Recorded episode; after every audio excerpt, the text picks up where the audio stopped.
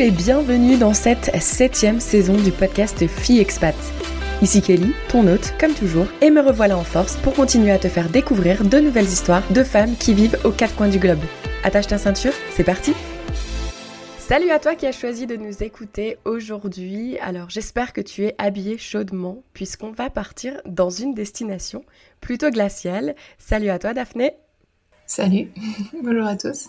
Alors Daphné que j'ai euh, connue grâce au podcast Bourlinguer puisqu'elle avait déjà témoigné pour nous parler de l'Antarctique. Donc c'est pour cela que j'ai voulu lui tendre le micro. C'est une destination que je ne connais absolument pas et j'ai hâte de la découvrir. Alors avant que je te laisse te présenter et nous parler de ton expérience, si tu devais choisir un moment précis de cette expérience dont tu vas nous parler aujourd'hui à l'étranger, qui résume l'essence de ton expérience, quel serait-il et pourquoi? C'est difficile comme question ça. euh, un moment précis. bah, c'est pas qui résume, mais je sais pas, dans les moments qui m'ont marqué, euh, il y en a plein, mais euh, il y a à la Midwinter par exemple, qui est une fête qu'on fête en Antarctique le 21 juin, parce que c'est le jour le plus court. C'est une tradition, toutes les bases internationales en Antarctique euh, fêtent la Midwinter. On s'envoie des vœux de Happy Midwinter de base en base par email. Et euh, quand la nuit tombait, on est parti sur la banquise et on a projeté un film muet sur un iceberg qui avait un mur vertical bien bleu. On appelait ça une séance de cinéberg et c'était magique. Voilà. excellent Je crois que c'était truc de dingue. Waouh, ouais, ouais, bah oui, voir un film sur un iceberg, je pense qu'il n'y a pas beaucoup de personnes qui vont pouvoir euh, prétendre ça une fois dans leur vie. Ouais, c'est ça. Bah, il faudrait le faire plus. En fait, je dis, c'est le meilleur des écrans bleus. Ça pourrait remplacer les ordinateurs. Ce serait pas mal. Ça fonctionne, en tout cas. J'adore. Donc, Daphné, avant d'en venir euh, à cette expérience, est-ce qu'on pourrait faire un petit retour en arrière sur toi? Est-ce que tu pourrais nous dire, est-ce que tu as grandi? Et qu'est-ce qui t'a emmené à partir justement euh, aussi loin? Moi, j'ai grandi en Bourgogne, donc rien à voir, dans la campagne de l'Est de la France. C'est vraiment la campagne, pas de montagne, pas d'océan. Et je suis allée faire mes études ensuite euh, à Lyon, puis à Grenoble, où là, là j'étais dans les Alpes. Euh, mais ce qui m'a mené à faire euh, ces études, ou en tout cas à me diriger vers les régions polaires et l'Antarctique, c'est plus une passion qui est née au lycée, où j'ai commencé à entendre parler de ce continent dont on ne parlait pas du tout à l'époque. Et voilà, ça m'a fascinée. Et donc j'ai eu envie de trouver un moyen d'y aller. Rêve, c'était d'y aller. Et pour ça, il fallait y travailler, puisque c'est le seul continent où on n'a pas le droit d'aller sans bonne raison. Donc je me suis dirigée vers la glaciologie, parce que j'étais déjà intéressée par les sciences de la Terre. Euh, et j'entendais parler pour la première fois de ces personnes qui, qui foraient des carottes de glace pour les étudier, etc. Donc ça m'a donné envie. C'est fou parce que moi, au lycée, enfin, je me souviens brièvement des choses qu'on m'a racontées dans les cours, mais toi, tu arrives à te souvenir de ce moment où justement, enfin, qu'est-ce qu'on t'a parlé exactement à ce moment-là qui a fait que tu t'es dit, j'ai envie d'y aller? J'en sais rien. Non, ça, j'arrive pas à me rappeler du tout le déclic. Je sais juste que c'était dans l'année de seconde. Voilà, ce que euh, on a parlé de glaciologie. Peut-être je l'ai entendu à la radio aussi. Ça a fait écho vraiment. Euh, et donc après, c'est moi qui me suis renseignée petit à petit, qui ai commencé à lire beaucoup de choses et à lire les récits des explorateurs de l'Antarctique. Je pense que c'est aussi beaucoup partie de lecture avant tout. Et j'adore une passion qui est née très tôt du coup. Combien de temps ça t'a pris justement pour faire ces études et enfin pouvoir décrocher euh, un stage ou je sais pas un métier? Bah, Pas loin de 12 ans, puisque finalement euh, j'ai fait un doctorat donc en glaciologie et c'est seulement après l'année qui a suivi ma soutenance de thèse où j'ai pu enfin partir euh, hiverner, où j'ai été prise euh, voilà avec les autres volontaires qui vont passer euh, tous les ans un an euh, sur la base euh, du Mont Dieuvrille pour faire tourner en gros les observatoires scientifiques. Punaise, alors là, quand on parle de détermination, on peut dire que toi, tu étais déterminée, mais est-ce qu'il y avait une garantie qu'après ce doctorat, tu allais pouvoir partir là-haut? Euh, Non, d'ailleurs, quand je suis partie, j'y croyais plus parce que ça aurait, à la base, ça devait plutôt se faire avant. Normalement, ils n'envoient pas des, thésards. Euh, mais avant, j'avais postulé, j'avais pas été prise. Après, pendant la thèse, on le fait pas parce qu'on est en train de faire une thèse. Donc, en fait, c'est jamais trop le bon moment. Et, et donc c'est tombé, ça a été un peu une surprise en discutant avec le chercheur qui gérait, qui gérait ce programme scientifique-là de chimie atmosphère qui était au labo, euh, qui me dit bah non, en fait cette année j'ai toujours personne. Je dis ah maintenant j'ai fini ma thèse, je suis disponible. et au final ça l'a fait, mais c'était euh, c'était un coup de chance. J'adore, c'est un bel exemple là que tu donnes Daphné, euh, parce que tu vois 12 ans, ça t'a pris 12 ans, donc toujours croire en ses rêves, même si t'as été refusé plusieurs fois, bah t'as toujours cru, t'en as toujours parlé, t'as toujours montré ta motivation. Finalement, ça a porté ses fruits.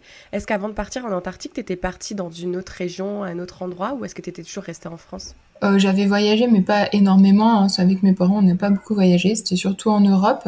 J'étais allée, j'avais fait un voyage avec ma mère en Égypte quand j'avais 16 ans, justement cette année-là. C'était la première fois que je quittais l'Europe. Et puis par contre après pendant ma thèse, là j'ai commencé à voyager, oui, un petit peu pour les pour les workshops de, de recherche. Donc j'ai dû y aller à deux trois workshops à l'étranger. Et puis j'ai fait en fait pendant ma deuxième année de thèse du terrain pendant un mois au Groenland.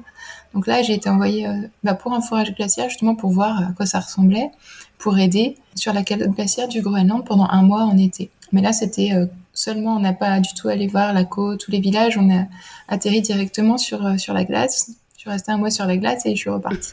oui, ce que j'allais dire, tu nous parles de l'été au Groenland, mais est-ce qu'il y a vraiment un été? Oui, bah oui, il fait pas nuit, il faisait jour tout le temps. le soleil cognait. Et les températures? Euh, Bah là, on était vraiment euh, très au nord et sur la glace, donc c'est pas très chaud, mais c'était quand même entre 0 et 5 degrés, et avec le soleil tout le temps, en fait, ça paraissait chaud. Après, là, on travaillait dans des tranchées sous la glace où il faisait moins 20, donc là, il faisait moins chaud. C'était un bon avant-goût déjà. Et toi, à quoi consistait euh, justement euh, ta mission au Groenland? Est-ce que c'était toi qui allais creuser justement la glace ou est-ce que tu dirigeais plutôt euh, les personnes Ah non, ni l'un ni l'autre. Moi, j'étais vraiment la petite main, la dernière petite main, parce qu'un forage international profond comme ça, c'est quelque chose logistiquement de gigantesque qui peut être dangereux. Donc en fait, ceux qui se servent des carottiers qui sont gigantesques, c'est vraiment du personnel technique spécialisé. Et ensuite, ils sortent les barreaux de glace et nous, on est plein de petites mains qui sont là pour les découper avec des scies les stocker dans des sacs, les échantillonner, marquer euh, la profondeur. Et puis, je faisais des analyses de cristaux. Euh, j'étudiais les propriétés physiques de la glace, donc on regardait, on faisait des lames minces, des carottes de glace qui venaient de sortir pour observer euh, la taille et l'orientation des cristaux. C'était plutôt du travail à la chaîne.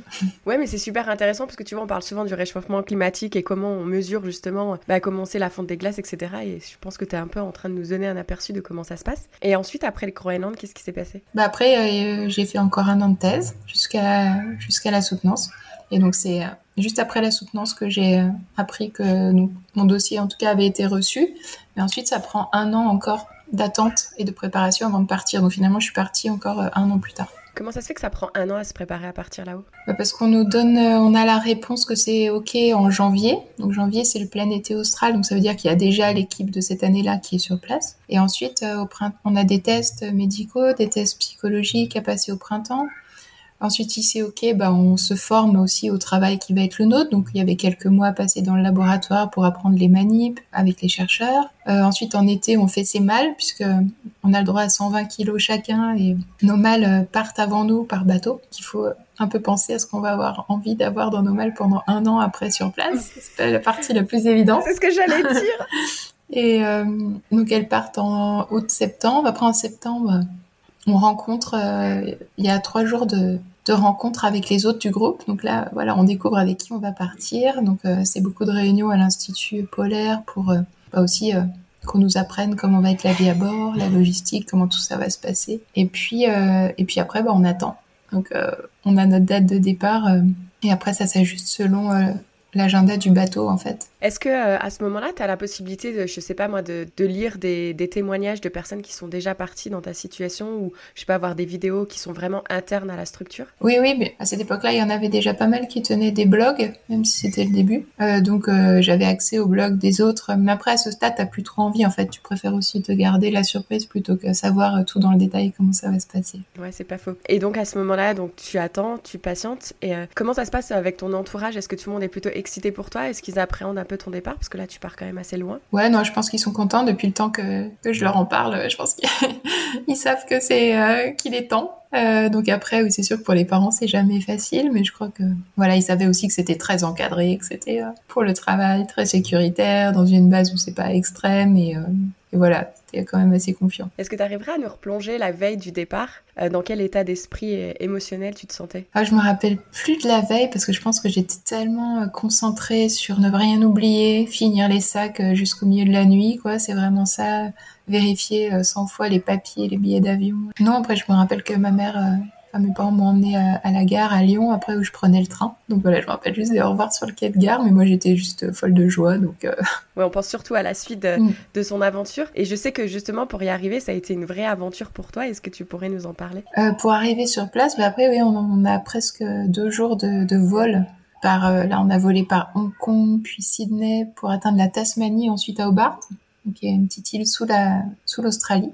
Euh, et c'est là que le, brise-glace euh, est taqué, donc l'astrolabe. À l'époque, c'était le, vieux astrolabe.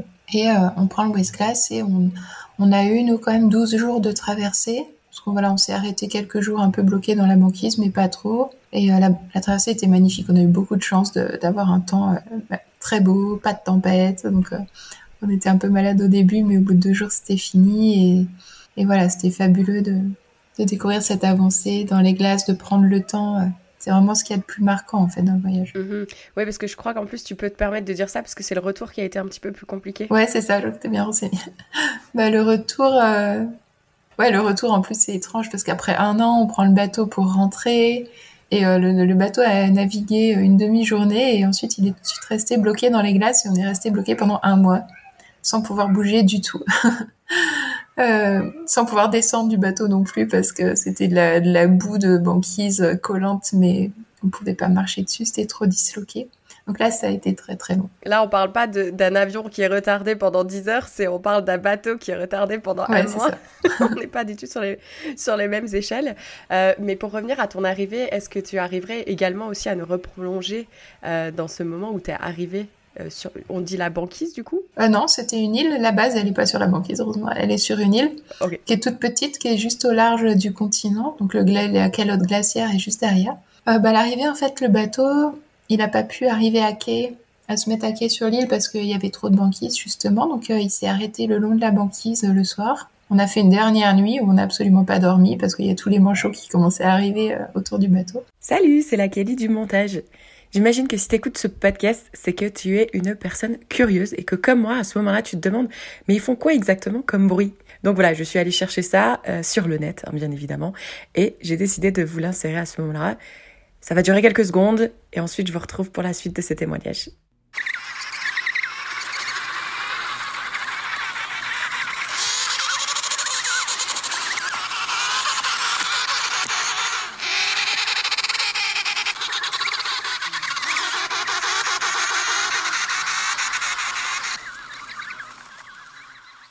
Et euh, ensuite, on a pris euh, un hélicoptère le lendemain, matin tôt. Il neigeait.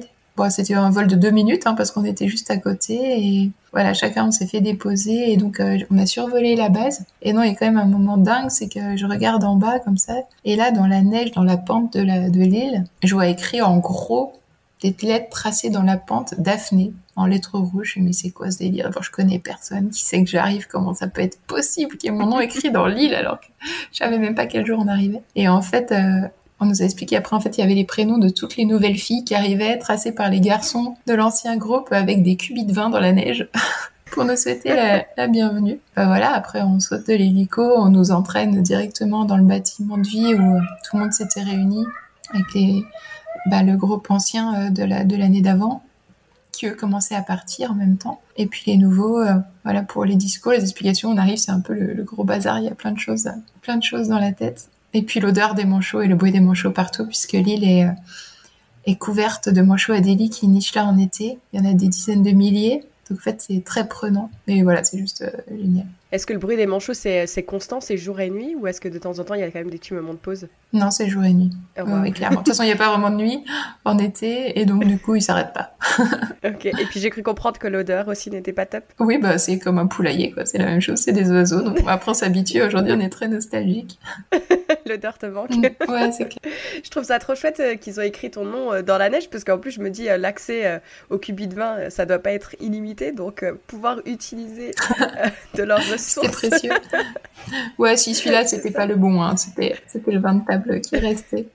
ok, c'était celui-là qu'on veut pas. Et euh, justement, donc euh, quand t'arrives, il y a, j'imagine, ce, changement entre la personne. T'allais certainement remplacer une personne. Ça prend combien de jours à peu près pour faire ce, ce changement de poste? Pas beaucoup. C'était un peu trop rapide parce que bah, forcément les autres s'en vont. Donc nous, je crois, on a eu 10 jours, je deux semaines, euh, dix jours, deux semaines pour faire ce qu'on appelle la passation. Donc on était deux sur ce poste et ils étaient deux à, partir qu'on remplaçait. Euh, donc il y a plein de choses à apprendre pendant, pendant ces deux semaines, euh, en plus du travail, mais on s'est quand même concentré sur ça et c'est assez dense, ouais c'est rapide. Ouais, j'imagine. Et à quoi ressemblent les conditions? Est-ce que c'est un petit village? Est-ce que c'est des espèces de trailers? Est-ce que c'est des maisons? À quoi ça ressemble? Euh, Ouais, là c'est encore. Alors là maintenant, elle va être, euh, elle va être reconstruite la base, mais euh, c'est encore, c'était encore les vieux bâtiments, donc c'est des années 60.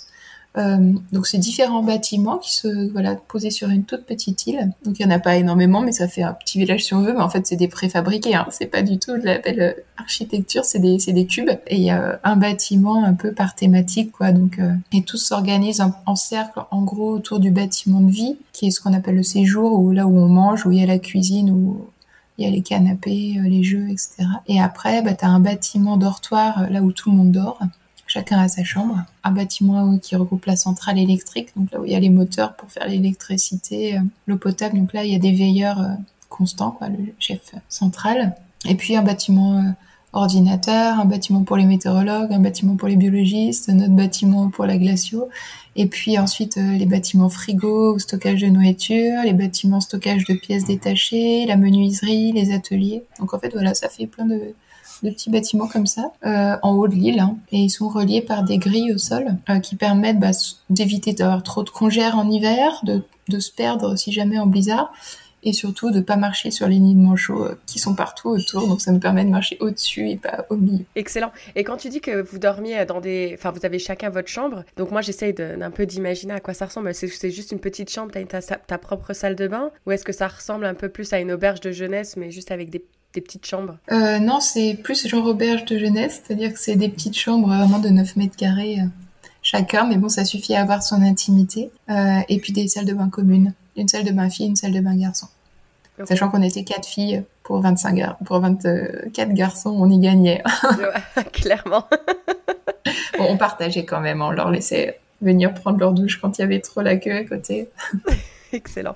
Et au niveau de, bah, de, l'alimentation, justement, tu disais qu'il y avait ce, séjour. Euh, est-ce que vous avez des chefs qui cuisinent pour vous? Oui. Oui, tout à fait. C'est l'homme le plus important de la base, c'est le cuisinier, euh, qui était en plus un super chef français, qui avait déjà eu trois étoiles. C'était un breton, donc il aimait faire du poisson, et on a eu de la chance qu'il nous a fait toute l'année des, des, repas vraiment bons et équilibrés. Voilà, avec euh, des légumes, des fruits, du poisson, de la viande, tout ce qu'on voulait. Et puis on avait aussi en plus un très bon boulanger pâtissier qui était très jeune et qui depuis a été étoilé aussi à Paris pour la qualité de son pain. Donc c'est à dire qu'on on a plutôt bien mangé, il y avait des, des cookies tous les goûters, euh, voilà, c'était pas un souci. Excellent, mais comment ils arrivent à se fournir avec tout le, bien qu'ils ont besoin, bien matériel, ressources alimentaires pour pouvoir cuisiner tout ça? Bah, C'est le bateau qui amène tout le ravitaillement euh, pendant l'été. Il fait cinq rotations à peu près entre la base et euh, Hobart, chargé de, de matériel et de ravitaillement de nourriture. Et de toute façon, il y a déjà des stocks, on pourrait tenir deux ans facilement au cas où le bateau revenait pas. Euh, donc à la fois du sec, du frais, qu'on a, on a arrivé à garder à peu près six mois quand même, certains fruits et légumes frais. Et après, bah, il y a les, surgelés et puis les conserves qui prennent le relais, mais bon, c'est quand même très varié, il y a tout à faire. Mhm. Et en dehors, justement, bah, donc euh, j'imagine que vous travaillez quand même beaucoup, mais vous avez quand même des jours off. Pendant ces jours off, est-ce que vous restez quand même entre vous? Est-ce que vous faites des activités? Euh, Oui, oui. Bah, en fait, euh, enfin, on travaille tous les jours, mais, mais dès qu'on a du temps off, bah, on va se promener. Avec les manchots Promener, soit, ouais, c'est exactement. On va aider les autres aussi. Les ornithologues ont beaucoup de, beaucoup de travail, donc on allait aider les ornithologues justement pour compter les oiseaux, les baguets, compter les phoques. Avec les biologistes marins, on allait à la pêche pour essayer de collecter aussi des poissons. Et puis après, juste marcher sur la banquise tous les jours pour aller voir, pour se promener, pour regarder ce qui a changé, pour euh, aller explorer toutes les îles de l'archipel. Euh, c'est magnifique et il y a de quoi faire.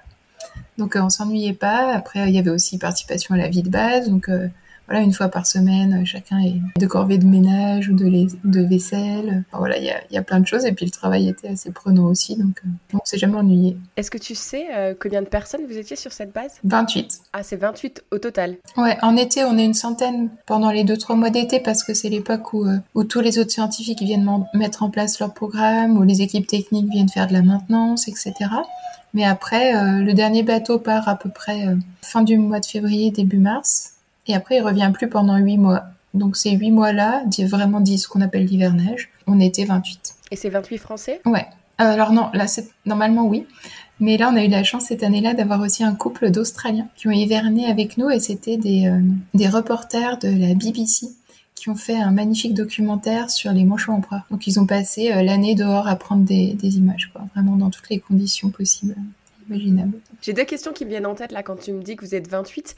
Est-ce que euh, des fois c'est Enfin, il peut y arriver des frictions ou est-ce qu'il y avait vraiment une, toujours une belle entente entre les 28 personnes? Il y a eu quand même globalement une super entente euh, vraiment le long de l'année. On a eu de la chance d'être un bon groupe euh, dynamique cette année-là, plutôt sur la même longueur d'onde. Après, il y a toujours euh, des affinités plus ou moins et des, des moments un peu de crise. Forcément, on reste un an entier. mais je pense qu'on est arrivé à faire que les tensions s'enveniment pas et que ça reste quand même une plutôt une, une bonne ambiance tout le long de l'année. Ok, super. Et si par exemple, euh, bah, on tombe gravement malade, qu'est-ce qui se passe? Alors on a un docteur. qui est aussi une des personnes les plus importantes de la base, mais euh, voilà, c'est un docteur généraliste qui est formé un peu à toutes les spécialités avant de partir, et il avait euh, et nous il nous a formés aussi, donc il a réuni autour de lui une équipe médicale de volontaires d'entre nous, dont je faisais partie par exemple, où il nous a appris potentiellement à faire une prise de sang, à faire une piqûre, à recoudre une plaie, à mettre un plat, à, à réparer une carie, en fait tout ce que lui avait appris aussi, à faire une radio, enfin il était motivé donc il nous a tout montré, à s'habiller aussi en stérile parce qu'il y a un bloc opératoire au cas où on ait besoin d'opérer et avoir chacun un rôle. Heureusement, on n'a jamais eu à le faire, mais euh, mais s'il faut, euh, il y a de quoi. quoi. Waouh, c'est génial, oui, parce que sinon le temps il peut être un peu long pour lui si euh, s'il attend juste que quelqu'un tombe malade. les journées peuvent être. Ouais, c'est clair. Du coup, il s'est vraiment occupé, surtout qu'on n'a pas été trop malade, on n'a pas eu de soucis. Donc, euh, lui, il, bah, il aidait à plein de choses et en plus, il faisait ça. Ah, c'est super. Enfin, je trouve ça cool parce que du coup, ça t'a permis d'apprendre des choses que tu n'aurais peut-être pas eu l'occasion d'apprendre euh, si tu n'étais pas allé bah, ouais, complètement, ouais. faire cette expérience. Mm. Est-ce qu'il y a un moment en particulier, toi, euh, qui là-haut sur place t'a vraiment marqué et tu te dis, bah, je suis au bon endroit au bon moment? Un peu tout le temps. Hein. Mm. L'arrivée des empereurs, c'est sûr parce que bah, à la fin de l'été, tous les la banquise arrive bientôt et tous les animaux s'en vont, ils migrent. Hein. donc tous les manchots, là, les dizaines de milliers de manchots Adélie quittent l'île, tous les oiseaux qui nichaient, les fulmars, euh, les pétrels, partent aussi. Donc on se retrouve un peu tout seul. Et c'est le moment où les, les manchots en proie arrivent, puisque comme on sait, ils font le contraire. Ils viennent pondre leur œuf sur la banquise en plein hiver et ils passent tout l'hiver avec nous. Euh, et ils vont se nourrir. Euh, en file indienne en mettant des semaines à aller chercher la nourriture. Ils se relayent euh, les deux adultes auprès de l'œuf, c'est vraiment super émouvant. Et ils arrivent en grande file comme ça, ils sont quelques milliers. Et l'arrivée, c'était quelque chose de dingue de les voir arriver de nulle part et revenir tous les ans au même endroit sur la banquise juste à côté de nous. Euh, ça, c'était vraiment magique. Et puis bah, les balades en général euh, sur la glace, c'était vraiment vraiment très belle. Et est-ce qu'à l'inverse, tu t'es dit à un moment donné, qu'est-ce que je fais là et j'ai envie de rentrer en France? Un peu au début peut-être, parce qu'au début on est perdu, il y a beaucoup de choses emmagasinées dans la tête, c'est un peu la panique, on se dit oh là là, est-ce que je vais y arriver, euh, est-ce que j'ai pas eu un peu les yeux plus gros que le, ventre et que euh, j'ai cru que je serais à la hauteur mais je serais pas. Et puis en fait quand la saison d'été se termine et qu'on se retrouve avec le groupe, eh ben finalement ça va mieux, tout ça se calme et on prend confiance aussi. Après, sûrement que c'est arrivé quelques fois, mais tu sais, ça fait vraiment longtemps, je pense qu'on a tendance à idéaliser aussi, euh, enfin, la mémoire est sélective, hein. mais pas, non, globalement, pas particulièrement. Un peu à la fin, forcément, je pense qu'à un moment, vraiment le dernier mois, on commence à se projeter dans le retour, donc quelque part, on commence à en avoir envie, mais euh, voilà. Mhm. Est-ce que quand tu dis que, vous alliez marcher, est-ce que vous avez un périmètre que vous ne pouviez pas dépasser? Parce que moi, j'imagine, j'imagine un, vaste étendu plat blanc. Est-ce qu'il n'y a pas des risques de se perdre? Euh, Oui, mais en fait, euh, le périmètre se fait naturellement de lui-même puisque tu n'as que tes pieds pour marcher et que tu es obligé de rentrer euh, dormir le soir. Donc en fait, quand tu marches sur la banquise, t'avances pas si vite et le maximum qu'on ait fait en termes de diamètre, enfin, autour de la base, c'était 10 km, mais ça, on l'a fait qu'une fois. Moi, le plus loin que je suis allée, c'était 8 km euh, de la base et l'aller-retour, ça nous a pris 6 heures au cœur de l'hiver. Et voilà. Après, on part jamais tout seul. On a toujours une radio. Il faut être par deux ou trois. T'as du matériel de rechange au cas où tu tombes à l'eau. T'as des cordes. Enfin voilà, il y a des règles de sécurité à respecter pour aller se promener obligatoire. Moi, je me souviens euh, enfin, je vis au Canada du coup. L'hiver est complètement différent, on est d'accord t'as beaucoup plus froid que nous, c'est clair. Mais moi, je sais qu'il y a un truc qui, à chaque fois euh, me manque l'hiver, c'est de voir un arbre avec des feuilles vertes. Toi, j'imagine qu'il n'y avait même pas du tout d'arbre. Est-ce que c'est un sentiment que tu as ressenti Je ne l'ai pas ressenti. Euh, non, effectivement, il n'y avait pas d'arbre du tout. Hein. Il n'y a pas de végétation. En Antarctique, c'était vraiment que minéral, que de la banquise et des rochers. Euh, sûrement qu'à un moment, j'y ai pensé, ouais. Je pense que c'est une des choses qui m'a manqué et que, en fait, surtout, je m'en suis rendu compte en rentrant, euh, quand le bateau a commencé à approcher des côtes au retour, on a s'est mis à sentir les odeurs végétales Et waouh, voilà, là on sentait que ça faisait du bien en fait. Donc euh, je pense que et aujourd'hui je suis beaucoup plus sensible à ça je pense que ça me manquerait clairement. Ouais, je pense que c'est quand ça revient qu'on s'en rend compte que ça nous avait manqué. Ouais. Euh, j'allais également te demander, euh, est-ce que dans cette malle de 120 kilos, est-ce qu'il y avait un truc peut-être que tu t'es dit une fois sur place après quelques mois, punaise, j'aurais dû mettre ça dans cette malle, je suis dégoûtée de l'avoir oublié euh, Encore plus de chocolat. J'en avais déjà au moins 20 tablettes de bon chocolat. Et pour le reste, ouais, non, je sais pas, peut-être encore plus de matériel pour faire du travail manuel, même si on avait de quoi, mais parce que finalement on s'occupe aussi beaucoup comme ça euh, à fabriquer les, les, cadeaux d'anniversaire, par exemple, comme il n'y a pas de, magasin. Par contre, j'avais amené plein de bouquins, ce qui ne servait absolument à rien, étant donné qu'il y a trois bibliothèques par là énormes et que j'ai jamais eu le temps de lire.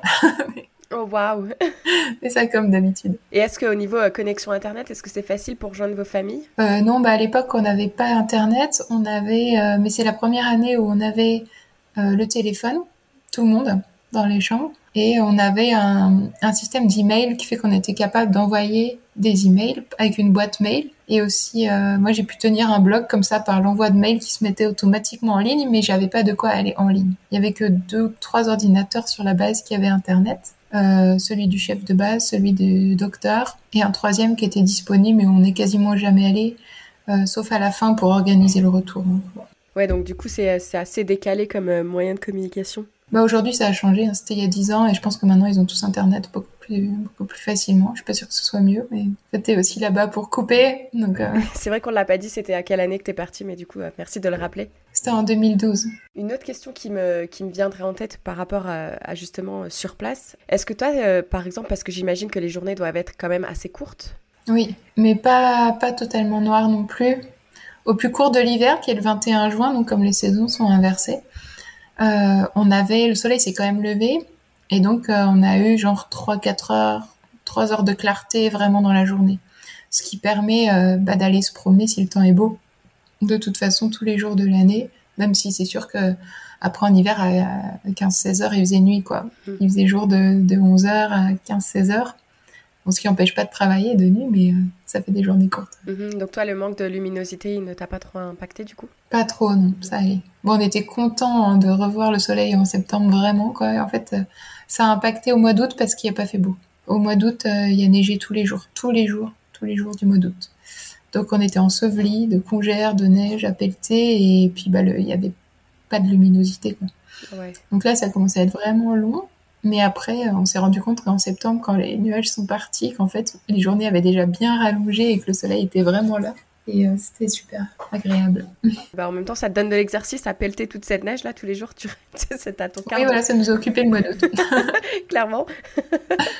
Euh, et donc, c'est à, quelle, à quelle période que du coup tu es reparti? Alors après, c'est en 2015, la première fois que je suis repartie en Antarctique, donc trois ans plus tard. donc cette fois, j'ai commencé à travailler comme guide sur des bateaux de croisière d'expédition. Et c'était pas du tout au même endroit puisque c'est des navires qui ne naviguent que autour de la péninsule c'est-à-dire la partie de l'Antarctique qui remonte en face de l'Amérique du Sud, celle qui est la plus près de nous en fait, qui est la plus chaude aussi et où il n'y a pas de banquise en été, c'est pour ça que les bateaux peuvent aller sans être forcément brisés-glaces, et où j'ai commencé à travailler comme, euh, bah, comme guide d'expédition et conférencière. Et donc ça m'a permis de découvrir euh, bah, après euh, tout ce côté de la péninsule qui est complètement différent de la Terre Adélie, et donc, donc voilà, super intéressant aussi de continuer, et puis le bonheur de retrouver les sensations quand même l'odeur des manchots, les oiseaux, les glaces, tout ça. C'est ce que j'allais dire, la, bonne odeur de poulailler.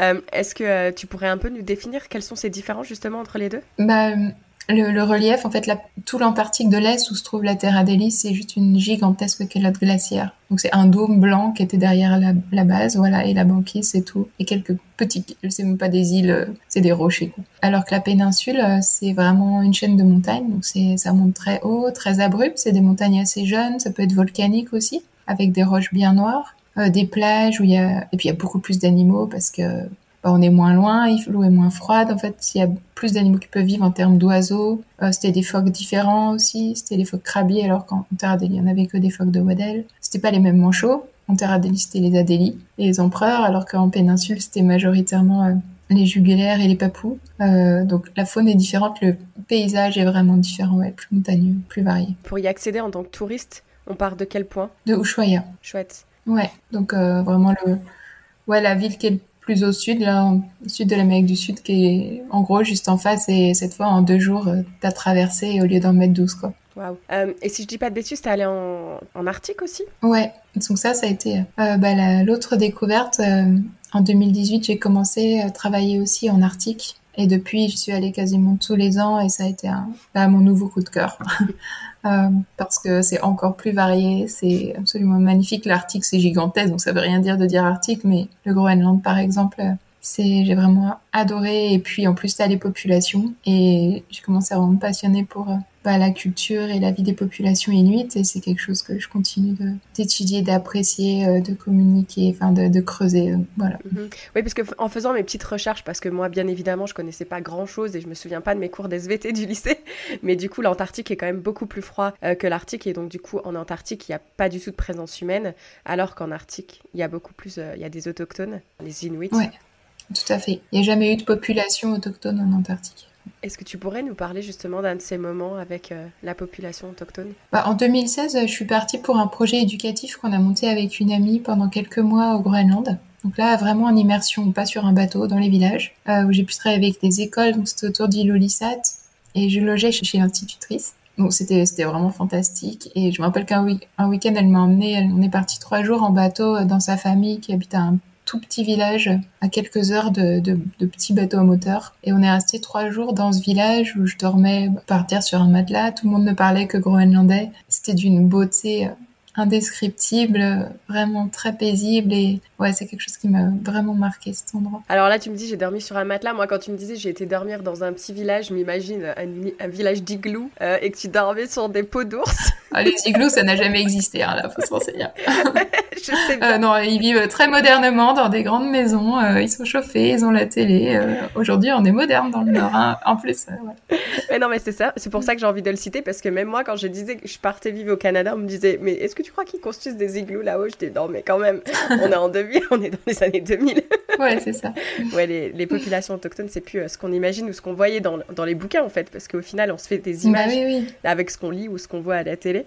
Et en termes d'alimentation, comment ils se nourrissent là-haut? Bah, En fait, c'est euh, un partage entre du ravitaillement par euh, cargo qui vient, bah, par exemple, au Groenland du Danemark, pour ce qui est du Canada, qui vient des États-Unis ou du Canada. Donc, qui ravitaille euh, bah, quand la banquise le permet, hein, la même chose, les magasins. Ensuite, bah, les grands magasins qui sont ravitaillés permettent ensuite par par transfert, soit par motoneige, par avion et tout, d'aller ravitailler encore les petits villages qui étaient inaccessibles par bateau, par exemple. Et ensuite, euh, l'autre moitié, bah, c'est encore beaucoup la chasse et la pêche qui permet de combler et puis de, se nourrir de choses meilleures pour la santé aussi que c'est un peu de la malbouffe qu'on trouve dans les magasins pour les Inuits.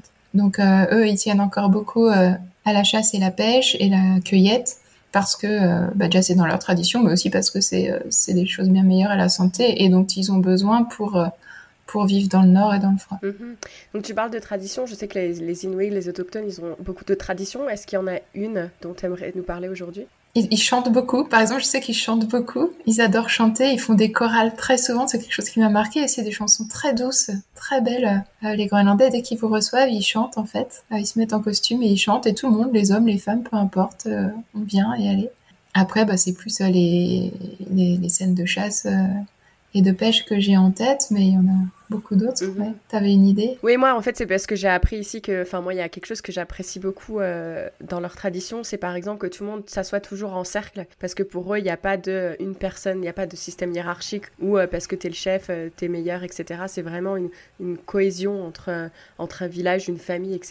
Et c'est toujours ce respect envers chacun. Et ça, je sais que c'est quelque chose. Ouais, je sais pas si. Oui, ça doit dépendre les, endroits. Je pense qu'ils le font pas tous euh, partout. Après, en plus, euh, c'est tellement immense l'Arctique et les Inuits sont des peuples tous. Enfin, euh, il y a beaucoup de peuples différents qui ont des traditions différentes. Donc c'est vrai. Je pense que c'est assez vrai pour ce qui est de de l'Alaska, par exemple, de la de la Colombie-Britannique aussi. Après, moi, je l'ai pas observé, mais je pense que c'est quand même. Si quand ils font au Groenland des cafés, ce qu'on appelle des cafés miques, par exemple, où tous se rejoignent pour faire un goûter, pour discuter ensemble et tout, c'est vrai que c'est assez commun communautaire. Est-ce qu'ils font des, des cérémonies? Est-ce que tu as pu participer à une sorte de cérémonie? Euh, Bah oui, enfin un baptême par exemple, euh, bah, c'est vrai qu'ils mettent encore vraiment beaucoup les bah ils mettent de toute façon comme nous hein, les costumes traditionnels pour les cérémonies dans l'église. Donc pareil avec euh, des chants des cadeaux et puis bah, un grand banquet comme on sait faire euh, je sais que toutes ces aventures là t'en as fait des livres. Est-ce que tu voudrais nous en parler? Oui mais j'en ai enfin je débute encore je trouve, en écriture, mais j'ai surtout écrit sur l'Antarctique et c'est vrai que la première chose, ça avait été un, ouvrage documentaire sur, euh, sur la vie du brise-glace de l'astrolabe qui nous avait emmené en Antarctique puisqu'il a ils ont changé de bateau aujourd'hui. Et ce travail de créature, de coécriture d'ailleurs avec, euh, avec Stéphane Dugas, qui est un journaliste, m'a fait un peu tomber dans le, dans le virus d'écrire. Et euh, après, j'ai écrit quelques ouvrages pour la jeunesse aussi, pareil pour des, à la découverte des régions polaires. Et puis là, il y a quelques mois, j'ai euh, un livre qui est mon récit d'hivernage, en fait, que j'ai publié, qui s'appelle Habiter l'Antarctique. C'est un peu mon vrai livre toute seule de littérature et même si j'écris tout le temps maintenant. Et c'est vraiment un plaisir et une activité que j'aimerais continuer. Puis après, j'écris aussi des articles de jour, des, petits articles dans des, dans des magazines ou des journaux. Voilà, j'essaie de faire du journalisme quand je peux parce que bah, c'est naturel en fait. Quand tu découvres des choses ou que tu fais des choses, tu as envie de partager. Puis c'est important aussi d'expliquer, de sensibiliser, de, de faire mhm, connaître. Clairement. Et puis comme j'essaye de motiver toutes mes invités, peut-être qu'un jour tu feras un podcast, comme ça tu peux nous enregistrer le, le bruit de tous ces pingouins ou autres. Ah oui. ça pourrait être chouette. Ah, mais si tu veux, par contre, oui, je pourrais enregistrer ouais, carrément. Ça pourrait être chouette ramener des sons. C'est vraiment chouette d'avoir des sons parce que je trouve que ça nous permet de nous immerger un peu plus. Euh, mm. Bah oui, pour s'immerger, ouais. Carrément. Euh, avant que je te pose ma petite question de la fin, est-ce qu'il y a quelque chose d'autre que tu voudrais euh, partager ici à la communauté de filles expats Bah non, vous avez beaucoup de chance parce que je rêve d'habiter au Canada depuis des années. ouais, et bah, je vais assez souvent au Québec, mais je connais pas du tout encore Calgary, même si euh, j'espère bien y aller un jour, ça a l'air fantastique. On profitait bien, vous avez la chance d'avoir des, espaces immenses, encore enneigés, vraiment sauvages, et ça, c'est ça ouais, non, c'est clair. T'as quel âge? Je t'ai pas demandé ton âge au début de l'interview, normalement, je la demande. Ouais, j'ai 39. Ah oui, donc tu peux, comme moi, tu peux plus faire le Working Holiday Visa. Ben non. je l'avais demandé, mais je l'ai pas eu, et euh, j'ai loupé le coche après. Mais je suis sûre qu'avec ton expérience, tu peux peut-être essayer d'avoir euh, la carte de résident permanent entrée express. Ah, j'ai ouais, j'ai essayé. C'est un grand défi. C'est pas si simple. ah non, c'est pas simple. Mais bon, le message est passé faut un visa de un permis de travail. Si quelqu'un veut me proposer un travail, je Voilà, le message est passé. Et puis dans tous les cas, en tant que Française, tu peux quand même venir pendant six mois. Donc si tu arrives à mettre suffisamment d'argent de côté. Oui, voilà, ça m'empêche pas de venir. Exactement. Et comme je te l'ai déjà dit, tu as un toit si tu veux venir chez moi. Donc euh, ce sera avec grand plaisir. Ouais, super. Faire découvrir cette région. Je pas. Alors ma petite question finale que je pose à toutes mes invitées, c'est aujourd'hui, avec du recul, quelle est la plus grande leçon que tu as apprise sur toi-même?